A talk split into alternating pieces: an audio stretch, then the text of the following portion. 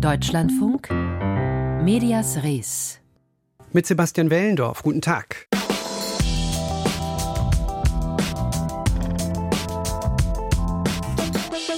Zwanzigtausend Großformatige Fotos passen auf eine durchschnittliche Speicherkarte und auf Instagram werden täglich 80 Millionen Bilder hochgeladen. Diese beiden Zahlen, 20.000 und 80 Millionen, sagen uns, ja, es hat sich einiges getan im Bereich Fotografie und das betrifft natürlich auch den Fotojournalismus. Wie Universitäten in Sachen Ausbildung auf den sich wandelnden Bildmedienmarkt reagieren, damit befassen wir uns heute hier in Medias Res. Zu Beginn allerdings geht es um die Wechselwirkung von Medien und Wissenschaft. Medien berichten nicht über Ereignisse, Sie schaffen Ereignisse, indem sie über das eine berichten, dem einen eine Öffentlichkeit geben und dem anderen eben nicht oder nicht so sehr. Ein gutes Beispiel ist da die Medizin. Natürlich war Corona medial ein Riesenthema. Gleichzeitig warnen Expertinnen und Experten schon seit Jahren vor der wachsenden Bedrohung durch Antibiotikaresistenzen. Aber inwiefern das auch medial adäquat gespiegelt, damit relevant wird, genau damit befasst sich nun eine Studie internationaler Forscherinnen und Forscher. Dabei ist auch das Institut für Wissenschaftskommunikation der Uni Karlsruhe. Dessen Leiter Markus Lehmkuhl habe ich vor der Sendung gefragt, wie intensiv wird denn berichtet über Antibiotikaresistenzen? Eigentlich ist das Thema seit etwa Anfang der 90er Jahre immer wieder Thema ohne dass es wirklich nennenswerte Peaks gäbe. Es gibt einzelne Anlässe, wo das ansatzweise so der Fall ist, wenn in Kliniken zum Beispiel Ausbrüche zu verzeichnen sind, akut, dann gibt es sowas. Und zum letzten Mal 2015, als das auf der Tagesordnung des G7-Gipfels stand, dann stellt man eine gewisse Verstärkung dieser Berichterstattung fest. Aber im Wesentlichen ist das ein langer, ruhiger Fluss und das kontinuierlich seit 25, 30 Jahren. Das ist schon erstaunlich. Und das steht im Widerspruch zur Bedrohungslage, die von Antibiotikaresistenzen ausgeht wenn wir das jetzt rückbinden an Ergebnisse von Expertenbefragungen und die Fragen, wie bedrohlich ist eigentlich die Entwicklung, die wir mit Antibiotikaresistenz bezeichnen, dann ist das Feedback äh, relativ alarmierend, muss ich sagen, weil die wissenschaftlichen Experten, die sich in diesem Feld auskennen, sind relativ unisono der Auffassung, dass das eine ernsthafte Bedrohung ist. Wieso ist das so? Warum berichten Medien so wenig, obwohl das Problem so ernst ist? Ein Grund ist sicher, dass das Thema nicht gebunden ist an so ein einzelnes oder mehrere total katastrophale Ereignisse, mhm. die zu befürchten stehen, wenn wir da jetzt nicht irgendwas machen. Sondern das Problem äh, ist zwar nennenswert, aber es ist eben nicht dieses eine katastrophale Ereignis, was weiß ich, ganze Inseln gehen unter im Zuge des Klimawandels oder es gibt eine Riesenexplosion und tausende Tote sind zu beklagen. Und der zweite, auch ein sachlicher Grund, es ist bei Antibiotikaresistenz gar nicht so einfach, einen einzelnen Verursacher des Problems auszumachen, also auf den sich dann die moralische Empörung der gesamten Öffentlichkeit richten könnte. Man hat sich auf Einzelne, hat man sich schon ein bisschen eingeschossen, also zu nennen ist insbesondere die industriell betriebene Tiermast, mhm. die gilt als ein Faktor im Spiel, aber es ist trotzdem nicht ganz so einfach, es so verdichtet auf eine Ursache runterzubrechen. Aber das sind ja nur zwei Gründe. Es gibt ja auch noch einen weiteren. Es gibt kaum zivilgesellschaftliche Akteure, die das Thema zu ihrem Thema gemacht hätten und es regelmäßig pushen also in der Öffentlichkeit. Es gibt zwar Einzelne wie Foodwatch oder auch der BUND, die das mal punktuell in die Öffentlichkeit bringen, aber es gibt keine zivilgesellschaftliche Infrastruktur, irgendwelche NGOs, die genau dieses Thema Antibiotikaresistenz zu ihrer Sache gemacht. Ja, da sprechen Sie auch ein bisschen Henne- und Ei-Problem an, ja. Herr Lehmkuhl. Denn in anderen Bereichen, zum Beispiel in der Corona-Pandemie, war das ja auch so, dass man nicht so ganz genau wusste, ist es jetzt die Politik, die Alarm macht? Sind es die Wissenschaftler, die richtig Alarm machen? Oder sind es die Medien, die das ganze Thema auf die Agenda rufen und dadurch auch einen Kreislauf in Gang bringen? Wie ist das hier? Müsste dann erst die Politik aktiv werden oder müssten Wissenschaftler noch mehr auf die Pauke hauen, dass Medien anfangen, ernsthafter und vehementer vehementer zu berichten? Das glaube ich kaum, dass das eine Lösung wäre, weil insbesondere dieses Thema, das sehen wir ja in der Berichterstattung, wird ja schon sehr stark, insbesondere durch die wissenschaftlichen Experten gepusht. Die äh, sind immer wieder am Start mit alarmierenden Botschaften. Das Problem ist nur, dass so eine Art von Taktik relativ schnell einen Ermüdungsbruch erleidet. Und hm. das sieht man bei Antibiotikaresistenz sehr stark. Das Thema ist in den Redaktionen, also national, überall angekommen. Aber Herr Limkohl, ich bin noch ein bisschen bei der Frage, was sagt uns das? Was sagen uns Ihre Forschungsergebnisse für die Frage, was denn jetzt geschehen muss, damit wir alle mehr äh, bewusst umgehen mit dem Problem Antibiotikaresistenzen und vor allem auch die Medien? Da müssten unterschiedliche Akteure tätig werden, nicht nur die Medien. Die Medien haben das in diesem Fall, äh, würde ich sagen, eigentlich gar nicht so im Griff. Das, was hier möglich wäre und was man empfehlen könnte, wäre, dass die Wissenschaft selbst einen Konsens entwickeln darüber, wie sie dieses Problem eigentlich wissenschaftlich sauber beschreiben können und immer wieder in periodischen Abständen Zustandsberichte über dieses Problem verfertigen. Das heißt, die Wissenschaft und so muss etwas sich, gibt es nicht. Das heißt, die Wissenschaft muss von sich aus an die Öffentlichkeit Öffentlichkeit gehen und sagen, dieses Problem ist jetzt so vehement, wir brauchen quasi einen Christian Drosten der Antibiotikaresistenzforschung und der dann sagt, jetzt ist es aber wirklich alarmierend, woraufhin dann die Medien auch reagieren würden aus Ihrer Sicht? Diese Akteure gibt es, aber die sind halt zu wenig gebäckt durch einen entsprechenden wissenschaftlichen Konsens, wenn Sie so wollen, der dieses Problem mit wissenschaftlichen Mitteln auch vernünftig und nachvollziehbar verfolgen würde. Also der Ball liegt bei der Wissenschaft, damit letzten Endes die Medien angemessener bzw. mehr berichten über die Bedrohung durch Antibiotikaresistenzen, sagt zumindest Markus Lehmkuhl vom Institut für Wissenschaftskommunikation an der Uni Karlsruhe.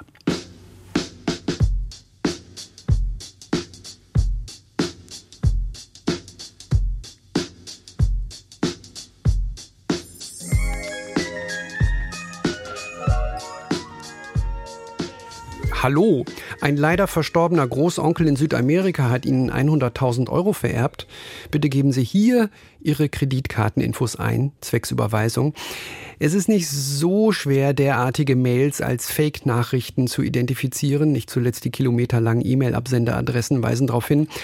Anders sieht es aber längst im Social-Media-Bereich aus. Dort tarnen sich nämlich Betrügerinnen und Betrüger ziemlich geschickt, zum Beispiel indem sie falsche Identitäten von Journalistinnen und Journalisten annehmen und so auf Beutezug gehen. Michael Watzke berichtet.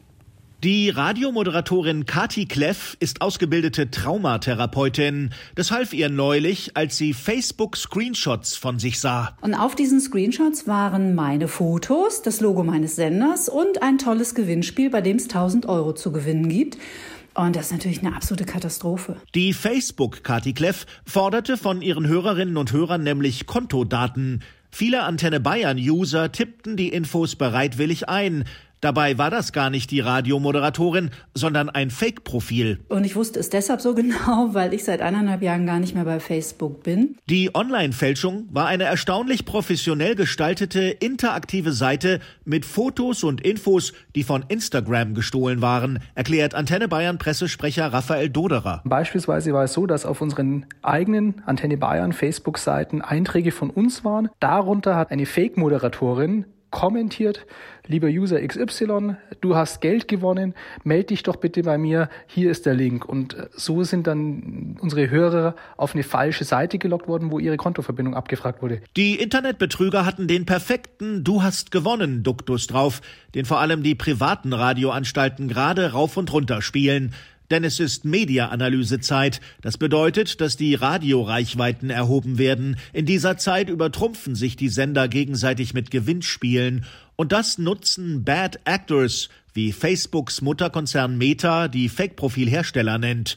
Allein im letzten Quartal hat der Konzern nach eigenen Angaben weltweit 1,5 Milliarden Fake-Profile entfernt aber im Fall von Antenne Bayern nicht sehr schnell und erst nach viel Druck, klagt Raphael Doderer. Wir erwarten uns von den Plattformbetreibern mehr Prävention statt Reaktion. Dass es nicht sein kann, dass wir erst die Profile melden müssen, das dann auf Tage und Wochen lang dauert, bis sie gelöscht werden und dann gleichzeitig bereits wieder neue Fake-Profile entstehen. Hier wünschen wir uns von Meta als Plattformbetreiber mehr Verbraucherschutz im Netz. Die Antenne Bayern Gruppe, die mehrere Radio- und Internetsender in Deutschland umfasst, hat den mächtigen US-Konzern jetzt sogar verklagt. Wir versuchen unsere Hörerinnen und Hörer zu schützen, haben Löschanträge eingereicht, haben Strafanzeige gestellt und sind letztlich jetzt auch juristisch dagegen vorgegangen. Meta äußert sich nicht zur Klage. Eine Sprecherin betont aber, man habe kein Interesse an Fake-Accounts. Es gebe automatisierte Prozesse und eine fortschrittliche Erkennungstechnologie, die falsche Identitäten schon wenige Minuten nach der Erstellung entferne. Thorsten Schmiege bezweifelt das. Der Präsident der Bayerischen Landesmedienanstalt BLM wirft den großen US-Plattformbetreibern vor, dass das Löschen von Fake-Profilen nicht die allerhöchste Priorität hat. Also manchmal machen es die Plattformen auch besonders leicht, solche Fake-Profile anzulegen. Man nutzt teilweise auch sogenannte Social Bots, also Programme, die das massenhaft erstellen. Ein Grund, so Schmiege, könnte fehlendes Personal sein, denn manchmal hilft keine Software, sondern es muss ein mitdenkender Angestellter die Entscheidung treffen, ein Profil zu löschen. Er könne sich aber auch noch andere Gründe für die lasche Löschmoral von Meta und Co. vorstellen. Möglicherweise hat es auch damit was zu tun, je mehr Accounts ich habe, das ist ja auch eine Messgröße für die Reichweite einer Plattform, da ist es erstmal sozusagen ein Schritt zu sagen, wir reduzieren diese Reichweite, indem Fake-Accounts dann auch massenhaft gelöscht werden. Besonders gefährlich sind Social Bots, die vor wichtigen Wahlen und Abstimmungen die Wählerinnen und Wähler manipulieren wollen, indem sie Stimmungen und Meinungen vorgaukeln. BLM-Präsident Schmiege. Das ist auch, wo wir halt auch viel gerade im Vorfeld von Wahlen feststellen, dass es Fake-Accounts gibt, die eine bestimmte Meinung immer wieder holen und dadurch versuchen auch stärker in die Öffentlichkeit zu bringen, damit aber natürlich auch einen normalen Meinungsbildungsprozess verzerren können. Das passierte im letzten Jahr vor allem bei zwei Themen Corona und Ukraine. In beiden Fällen deuten viele Spuren nach Russland zu mächtigen Botfarmen, die möglicherweise im Auftrag der russischen Regierung handeln. Hinter den Fake-Profilen von Radiomoderatoren scheinen dagegen eher gewöhnliche Internetbetrüger in Südostasien und der Türkei zu stecken. Also Obacht in Sachen Du hast gewonnen Nachrichten von Radiosendern.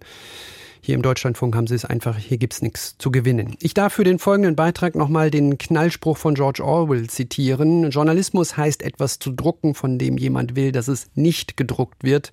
Alles andere ist Public Relations. Dieser jemand das ist in diesem Fall die katholische Kirche in der Schweiz, beziehungsweise deren Vertreter, die sich auf die Stola getreten fühlen, und zwar von Raphael Rauch. Raphael Rauch war Redaktionsleiter des Portals cat.ch und er hat dort einige kritische Artikel gegen die Schweizer Bischöfe geschrieben. Die Frage dahinter ist natürlich, wie loyal muss ein Kirchenredakteur gegenüber der Kirche sein? Oder muss man als Journalist eigentlich nur einer Sache gegenüber loyal sein, nämlich dem unabhängigen Journalismus, was wiederum George Orwell gefallen würde? Thomas Klatt mit der ganzen Geschichte, er hat mit Raphael Rauch gesprochen. Kein Bischof würde in der Schweiz sagen, wir wollen Hofberichterstattung. Aber wenn es hart auf hart kommt, gibt es dann schon mal Rückmeldungen, müsst ausgerechnet ihr aus den eigenen Reihen am schärfsten schießen. Sagt Raphael Rauch, Portalleiter von KCH aus Zürich. Und dann sage ich, ich schieße nicht scharf. Als Journalist fühle ich mich dem Motto verpflichtet, sagen, was ist. Und wenn die Missstände blöd sind, dann müssen wir da genauso drüber berichten, auch wenn etwas gut läuft. Der Claim katholisch religiös relevant. Und Rauch haben sich in den letzten drei Jahren die Klickzahlen verdreifacht. Wohl auch, weil Rauch die Schweizer Bischöfe in Artikeln immer wieder scharf kritisiert, selbst wenn sie seine Auftraggeber sind. Das katholische Portal findet nun auch in der säkularen Presse Beachtung. Kaum verwunderlich, die Bischöfe wollten ihren Kirchenredakteur wieder loswerden. Doch Kirche ist mehr als der Klerus. In einer Mediation verständigten sich nun die Schweizer Bischofskonferenz und das katholische Medienzentrum in Zürich, das Zitat ein Spannungsfeld von redaktioneller Unabhängigkeit und Loyalität gegenüber dem kirchlichen Auftraggeber systemimmanent ist. Es gibt viele kritische Katholikinnen und Katholiken und die freuen sich, dass cat.ch kein Blatt vor den Mund nimmt.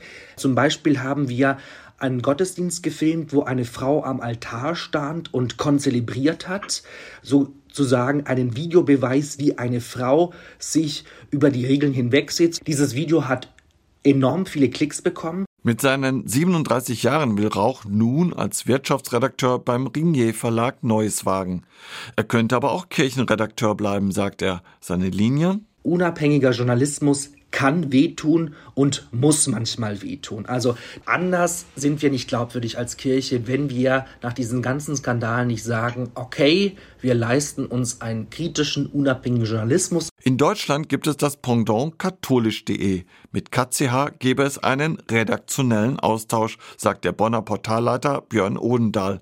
Katholisch.de erklärt er so. Das Wissen über den Glauben geht natürlich von Generation zu Generation immer mehr verloren und äh, die Bindung zur Kirche nimmt bei den Menschen ab. Allerdings kommen viele Menschen dann doch in ihren unterschiedlichen Lebensabschnitten mit der Kirche in Berührung und dann informieren sie sich zum Großteil mittlerweile tatsächlich im Internet und dann auch bei uns. So findet man Informationen zu christlichen Festen oder zu den katholischen Sakramenten und es gibt Nachrichten. Wir sind auch kritisch loyaler Begleiter dessen, was in der katholischen Kirche heute passiert. Also das betrifft etwa die Reformbemühungen in Deutschland, auch die Missbrauchsaufarbeitung. Und ähm, ich glaube, das ist ein sehr wichtiges Zeichen auch der deutschen Bischöfe und Teil der Transparenzoffensive auch der Kirche, dass sie sich so ein journalistisches Portal wie katholisch.de dann eben auch leistet. 14 Redakteure zwischen 25 bis 40 Jahre alt erreichen täglich 60 bis 80.000 Menschen. Die Tendenz sei seit Jahren steigend. Wer wissen wolle, was katholisch sei, könne sich bei katholisch.de am besten informieren, sagt Portalleiter Björn Odendahl. Das Geld dazu kommt vom Verband Deutscher Diözesen. Aber bezogen auf KCH, wie kritisch darf er gegenüber seinen Bischöfen sein? Die Bischöfe selbst haben Wert darauf gelegt, dass wir eben kein PR-Organ sind. Also wir haben auch ein eigenes Redaktionsstatut, das uns journalistische Freiheit zusichert. Und es kommt uns natürlich auch entgegen, dass es eine große Meinungsvielfalt unter den Bischöfen gibt. Also wir jetzt keine Redaktionslinie von irgendwem vorgegeben bekommen. So ähnlich sieht man das auch beim Gemeinschaftswerk evangelischer Publizistik GAP in Frankfurt am Main. Hier wird evangelisch.de von einer Handvoll Redakteuren und freier Pauschalisten betreut. Portalleiter Markus Bechtold. Journalistische Unabhängigkeit ergibt sich aus der Präambel der Satzung des GAP. Da steht, also äh, wir arbeiten in der Überzeugung, dass christliche Publizistik in der Bindung an das Evangelium eigenständige Entscheidungsfreiheit und kirchliche Verpflichtungen in gleicher Weise umfasst. Das heißt, wir sind also loyal einerseits gegenüber der Kirche, was uns aber nicht in unserer journalistischen Freiheit eingrenzt. Journalistische Unabhängigkeit scheint also auch bei den deutschen Kirchenportalen gegeben. Ob sie aber so viel Aufmerksamkeit wie KCH aus Zürich erregen, liegt letztendlich daran, ob sie so frei und kritisch daherkommen wie das Schweizer Kirchenportal. Thomas Klatt berichtete.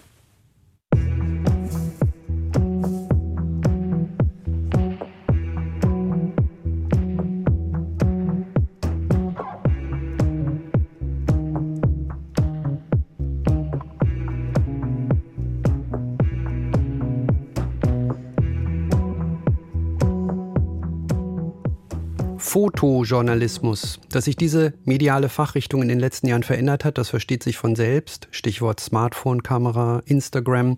Für den renommierten Studiengang Fotojournalismus und Dokumentarfotografie der Hochschule Hannover ist das jetzt Grund genug, sich umzubenennen und neu auszurichten. Visual Journalism and Documentary Photography heißt der Studiengang seit diesem Semester und der Name sagt es schon, der Schwerpunkt liegt nun stärker als bisher auf dem Visuellen als Teil eines multimedialen Storytellings. Was das konkret heißt, Agnes Bühring hat in Hannover an einem Virtual Reality Workshop teilgenommen. Ein ganz großer Punkt, den wir haben, der für uns so super wichtig ist in der Fotografie, ist die Blickführung. Bei Virtual Reality haben wir das nicht. Wir Niklas Grüter führt in das Thema Virtual Reality ein. Der Absolvent der Hochschule Hannover arbeitet als Visual Journalist, was auch den Bereich Video mit einschließt. Für seine Dokumentation Growling Sea im VR-Format hat er die Isolation von Seeleuten auf einem Containerschiff porträtiert. Since we got the pandemic, everyone was suffering. Mit dem Blick durch die VR-Brille stehen die Studierenden quasi selbst an der Reling, ziehen den Kopf ein, wenn ein Container knapp vor ihrem Gesicht vorbeischwenkt, besuchen die Brücke oder beobachten einen Seemann im Aufenthaltsraum. Geräusche, Video und Sprechertext werden zur immersiven Dokumentation. Ist das noch Journalismus? Bei VR reden wir tendenziell von Story Living statt dem eigentlichen Storytelling, wie wir es kennen. Also das Erzählen wird ja in gewisser Weise aufgegeben.